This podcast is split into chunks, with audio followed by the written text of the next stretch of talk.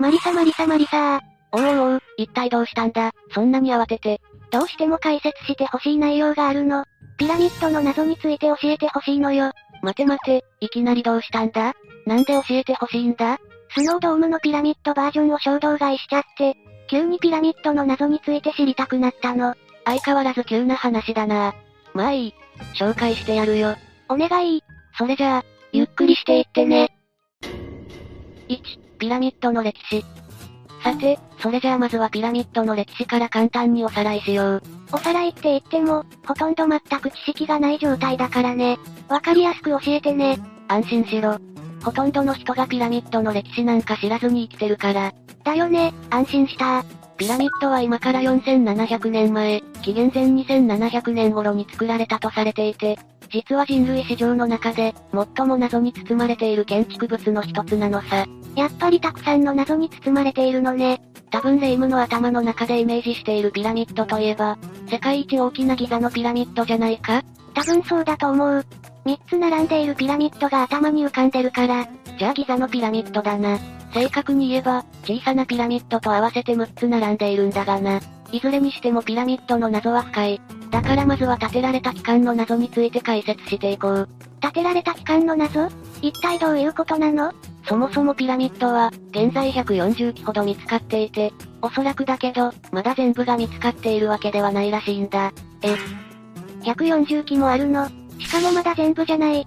どういうこと？ピラミッドっていうのは、全部が全部ギザのピラミッドのように立派に建てられているわけではなく、中には保存状態が非常に悪いピラミッドや、現在砂に埋まっているピラミッド、あるいは瓦礫にしか見えないようなピラミッドまであるくらいなのさ。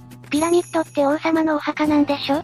そんなに粗末なことがあっていいの？いいか悪いかはまた後で話すとして、変だと思わないか？いくらなんでも数が多すぎるって。いや、多いでしょ。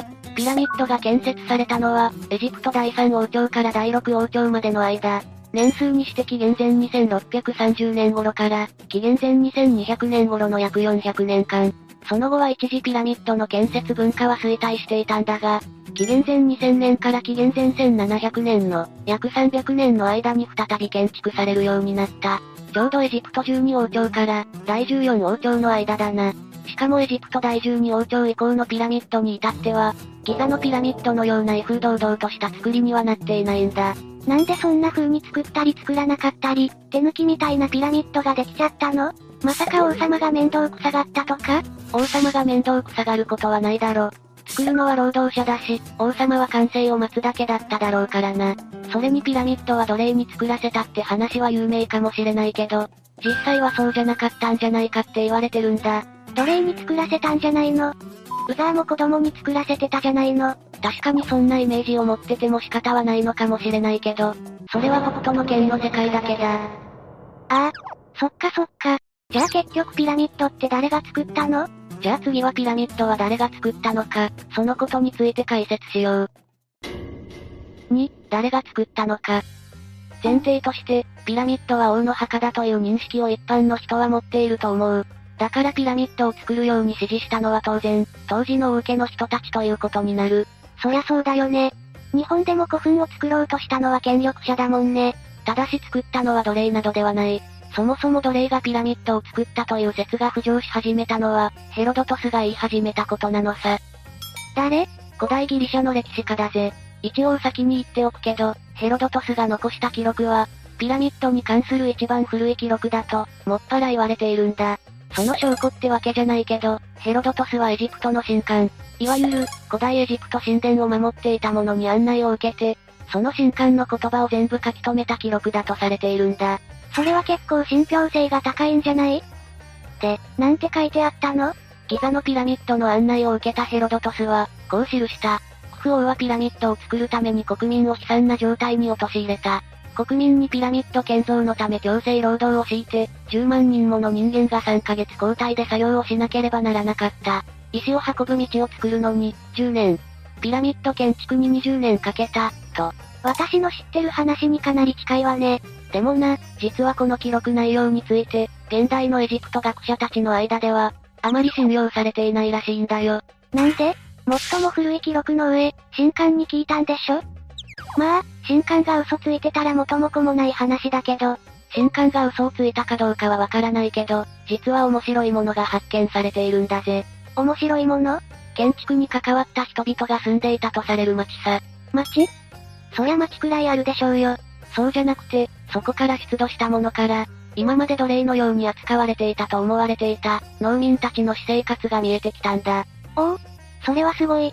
実はな、ギザのピラミッドの近くからは、労働者の墓がいくつか発見されていて、その墓の中を調べてみたところ、意外な事実が判明したんだぜ。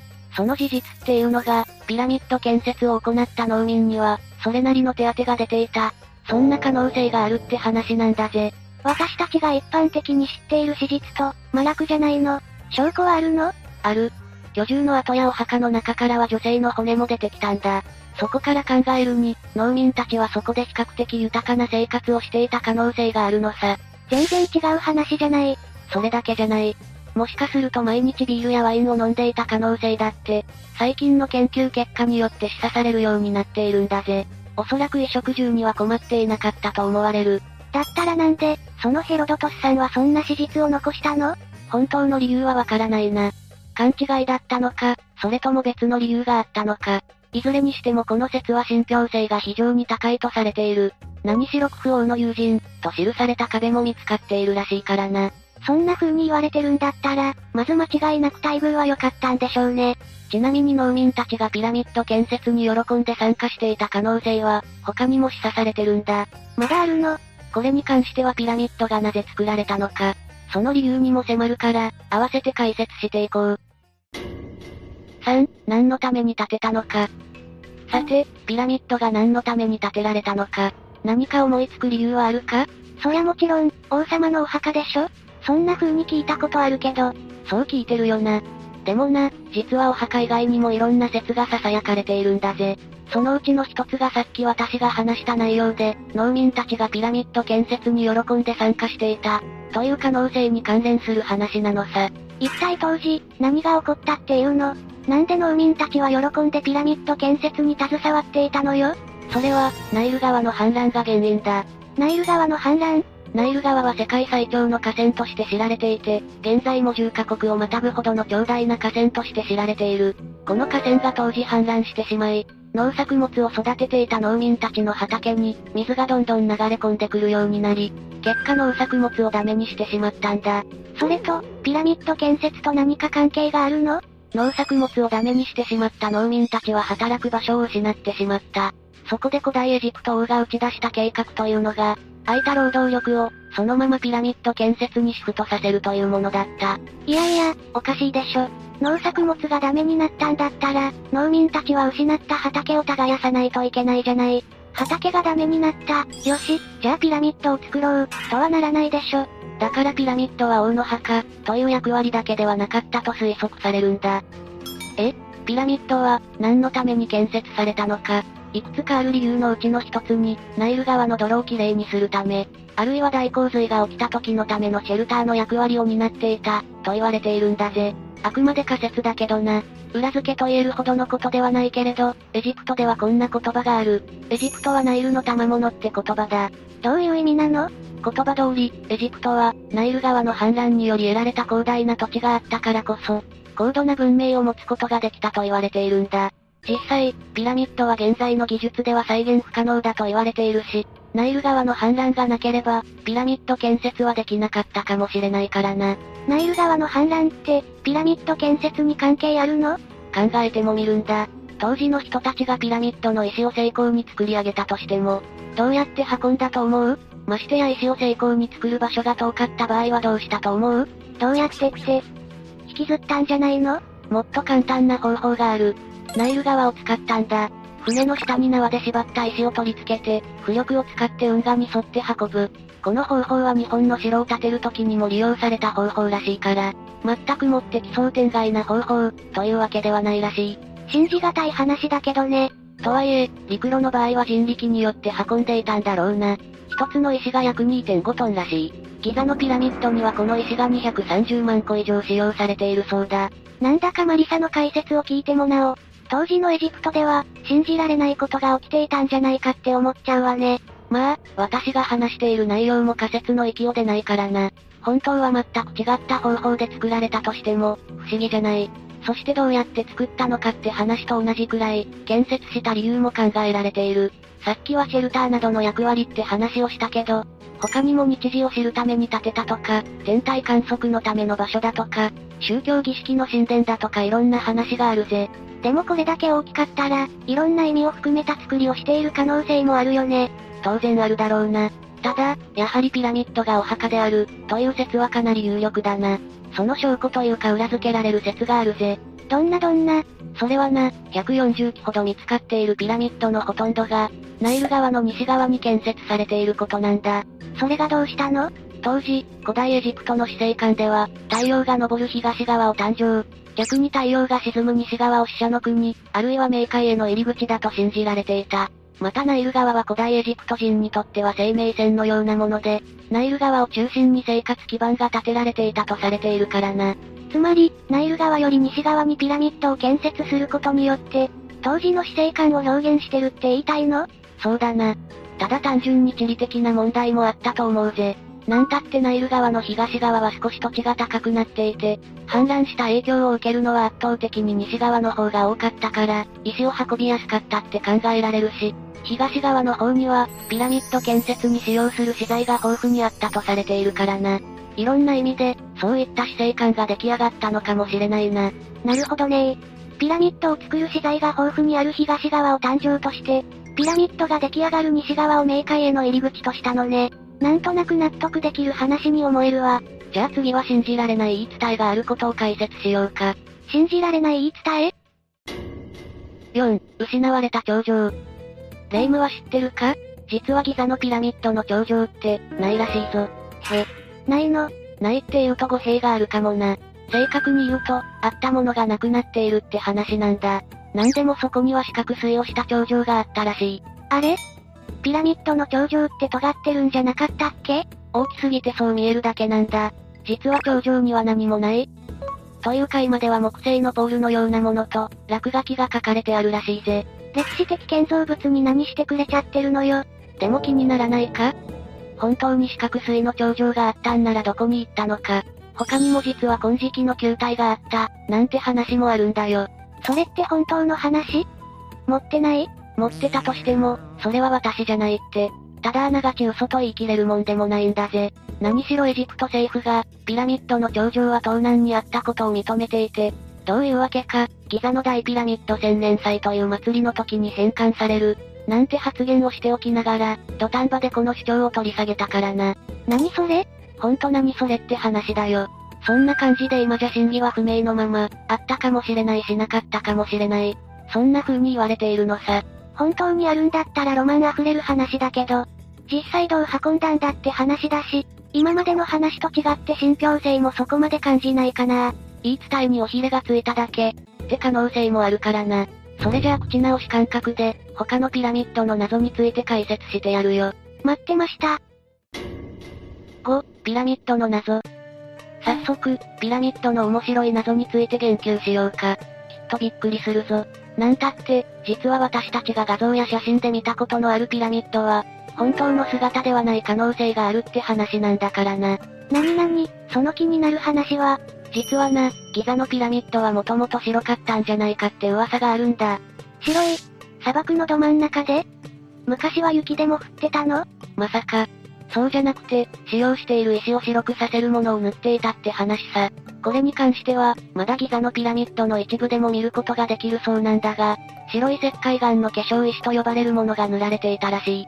その光沢たるや、まるで鏡のように美しく、人の顔も映り込むほどだったらしい。顔が映り込むって相当だよ。信じられないかもしれないけど、これは割と信憑性が高いとされている話だ。というのも、さっきナイル川の東側からは豊富な資源を採掘することができたって言ったろ？実はその採掘できるものの中に、石灰岩も含まれていたんだよ。じゃあ、可能性としては全然ある方じゃないの？ただし当時使用されていた材料だけで、鏡のように美しい表面を作り出すことは、到底不可能だったというのが考古学者、そして材料加工技術者たちの意見らしい。じゃあ本当に、一体どうやってそんなにも美しいピラミッドを作ることができたの？不思議だよな。それにまだまだ謎はたくさんあるんだ。ピラミッドの建設に約20年の歳月がかかったって話はしたが、実はそれ、早すぎるらしいぜ。20年って早いの？専門家の話によれば、何らかの方法で2、3分に1個積み上げるペースになるらしい。現実問題、そんなことってありえないだろ？だって、まず石を正確に切らなくちゃいけないんだぜ。石を切る技術も謎に包まれてるんだよね。ああ、それに石と石の間には、製法不明な接着剤のようなものが塗られているらしい。これを塗りながら化粧石をコーティングさせるとなると、1個の石にかなりの時間が必要になってくるんだよ。そうなると、ギザのピラミッドが20年で建設できたのは早すぎる。しかも、飲みやカミソリで作業していたと考えた場合、数百年はかかってしまう。そうだよね。考えてみたら今みたいな技術が当時にあったわけないし、飲みやカミソリだけでそんな仕事量こなすって考えたら、とんでもない時間かかるわよね。そういう背景もあって、ピラミッドはどうやって作られたのか、その謎は今でもはっきりしていないんだ。そしてここまで話してこなかったけど、最大の謎がまだあるんだぜ。まだあるの？結構話してくれたでしょ？一体どんな謎だっていうの ?6、世界七不思議の一つ。ギザの三大ピラミッドは世界七不思議の一つと言われていて、ギネス登録もされている。それはもう当然だよね。現代人はこの歴史的建造物をしっかり守らなきゃ。そこでレイムに質問だ。このギザのピラミッドは、誰のお墓だって言われてたっけ？クフ王じゃないの？じゃあもう一つ質問だ。クフ王って、何をした人だと思う？そういや聞いたことないわね。そうなんだよ。ここまで大きな建造物を建てて、当時は光り輝くほどの光沢を放っていたとされる、ギザの三大ピラミッドの主、クフ王のことについて、詳しい話は何一つ知ることができていない。いや、残された遺跡などを見るに、農民たちからの信頼も厚かったという推測はできるな。でも考古学者たちの推測以外の情報はと言われると、何もないのさ。つまりクフ王がどんな障害を送ったのかとか、クフ王の業績なんかは、私たちはちゃんと知らないってことよね。しかもだ、ギザのピラミッドの中にある石室からは解体された大きな船、俗に言う太陽の船が見つかったんだ。1982年から一般公開もされているから見ることもできるけど、実はこの太陽の船は2隻あったんだ。なんで2隻もあったの？つまり、前で船を引っ張る動力船となる船が1つ、引っ張られる船が1つ、これで合計2隻作ったと考えられる。王様が自らオールを握ったとも考えにくいからな。前の船が後ろの船を引っ張っていた、と考えられているんだぜ。なんだか不王の権威を感じる話ね。まあ、とはいえ第二の太陽の船は、川に浮かべた形跡はないらしい。でもここから新たな発見があるかもしれないという期待はあるな。まさかこんなにもたくさんの謎があっただなんて思いもしなかったわ。さて、今日はピラミッドの謎を6つ紹介したけど、どうだった？いやー、本当にすごかったわ。正直ピラミッド一つに、ここまでの謎があっただなんてね。私の知らないこともたくさんあったし、とっても楽しかったわ。それはよかった。今日話したのはほとんどが仮説であって、証拠はと言われれば出せないものが多い。でも謎に包まれたピラミッドだからこその魅力もあるからな。願わくばこのロマンに浸っていたい気もするわね。謎を解明してほしいという願いと、思い描いた以上の真実を知りたい、という欲求をくすぐられる話だな。それでもやっぱり新事実が解明されるのを心待ちにしているわ。そうだな。というわけで今回の動画はここまで。動画が面白かったら、高評価とチャンネル登録よろしくお願いします。最後までご視聴いただきありがとうございました。